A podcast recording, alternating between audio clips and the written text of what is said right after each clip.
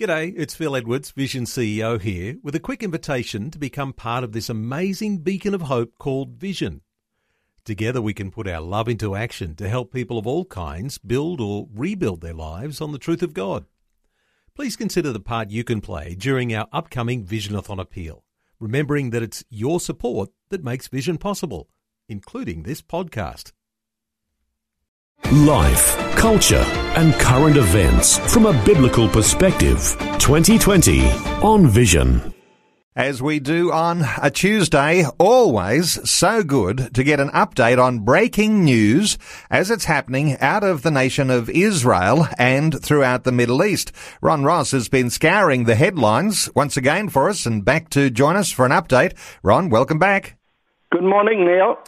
Ron, last week we were right on the verge of the big deal of the century peace plan for Israel and the Palestinians and the Middle East. Now, Iran is working with Hamas and Islamic Jihad against the Trump Middle East peace deal. What are the headlines saying? The new leader of Iran's Islamic Revolutionary Guard Quds Force phoned Ismail Haniyeh of Hamas and Islamic Jihad Ziad Nakala to stress Iran's support for opposition to the US deal of the century. The plan was announced on January 28, and Iran's Quds Force commander Ismail Ghani is now moving to bolster Palestinian resistance. The reported Iran's Tasnim and Mehr news media appears to be the first major act of Ghani after he took over from Qasem Soleimani in early January the US killed Soleimani in a January 3 airstrike in Iraq. Ghani had separate calls with Islamic Jihad and Hamas.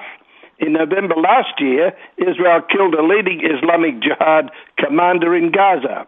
Iran is a major supporter of Palestinian Islamic Jihad, and Iranian Foreign Minister Mohammad Javad Zarif spoke to Nakeli twice after the November fighting. In the phone calls, Iran emphasized firm support for the Palestinians in their struggle against the Trump administration deal. It's doomed to failure. The U.S. views the Iran National Guard as a terror group. Well, as those discussions are continuing, Ron, the deal is ongoing. Of course, something that you don't resolve in a weekend. The Gulf states are uniting against Iran and the Arab League. So there's drama happening everywhere. Yeah, when the peace deal was uh, uh, revealed on January 28, there was a lot of hype about some Arab states being acceptable to the deal. These appeared to include Oman, Bahrain, the United Arab Emirates, and Saudi Arabia.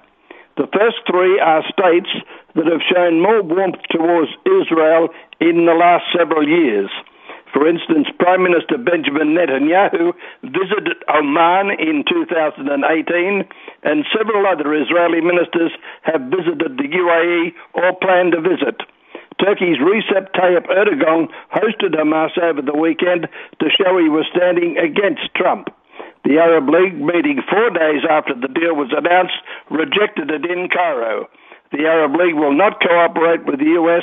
to execute the plan the Palestinian Authority leader Mahmoud Abbas, Saudi Arabia's foreign minister, and the UAE's Minister of State for Foreign Affairs was at the meeting.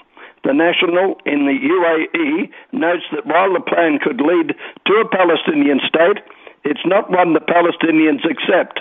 America is saying they need to come to the negotiating table to finalize any kind of deal. Uh, just before we move on from here, Ron, your own thoughts, your own opinion on what's been happening because the Trump deal of the century here for a Middle East peace uh, resolution, it does create a pathway, but it's a very difficult one for the Palestinians to bow down to. It's uh, uh almost humiliating for the Palestinians. What are your thoughts on the way the deal is presented?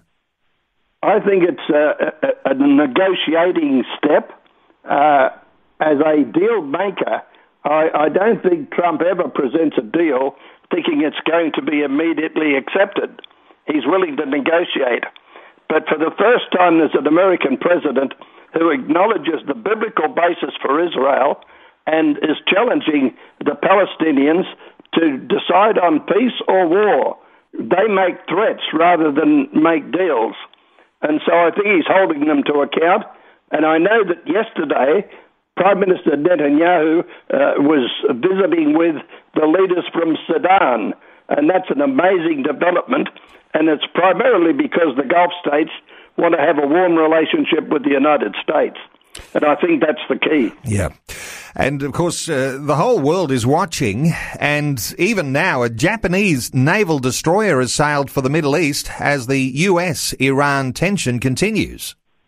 Yeah, Japan dispatched a Navy destroyer to the Middle East on Sunday for a rare overseas mission to help ensure the safe passage of shipping transiting the Persian Gulf, the Gulf of Oman, and Bab el Mandeb. One third of the world's seaborne crude and fuels pass from the Persian Gulf through the narrow Strait of Hormuz and into the Gulf of Oman on its journey to international markets. The Bab el Mandeb is a bottleneck at the southern tip of the Red Sea for ships sailing to and from the Suez Canal. The Japan Maritime Self Defense Force warship sailed from the Yokosuka Naval Base south of Tokyo for an information gathering mission in the northern parts of the Arabian Sea and parts of the Gulf of Aden.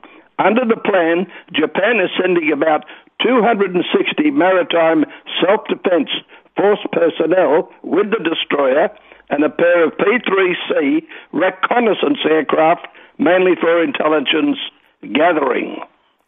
Uh, Ron, another headline where the UN Palestinian Refugee Agency needs $1.4 billion.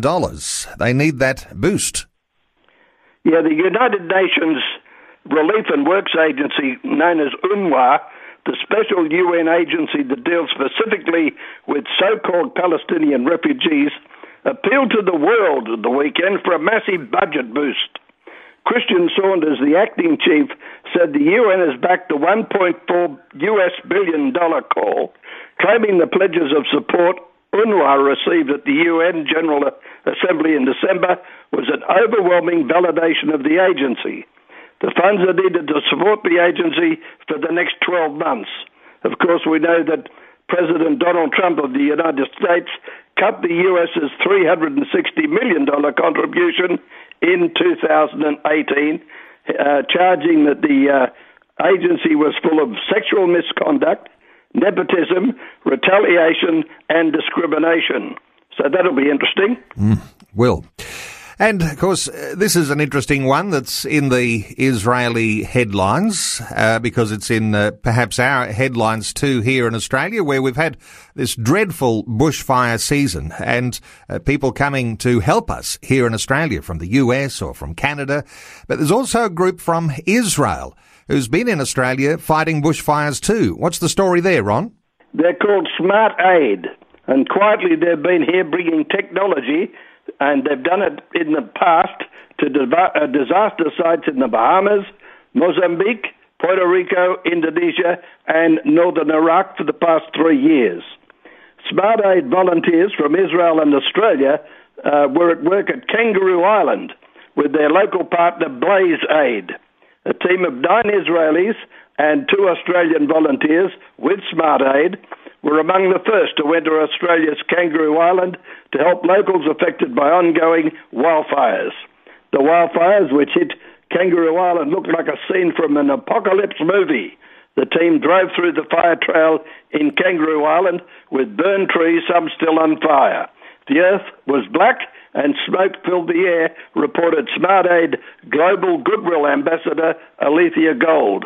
The Smart Aid team is working alongside the Australian Army, firefighters, and local non-profit group Blaze Aid to clear the rubble of burnt farmers and homes to help access routes and to rebuild livelihoods.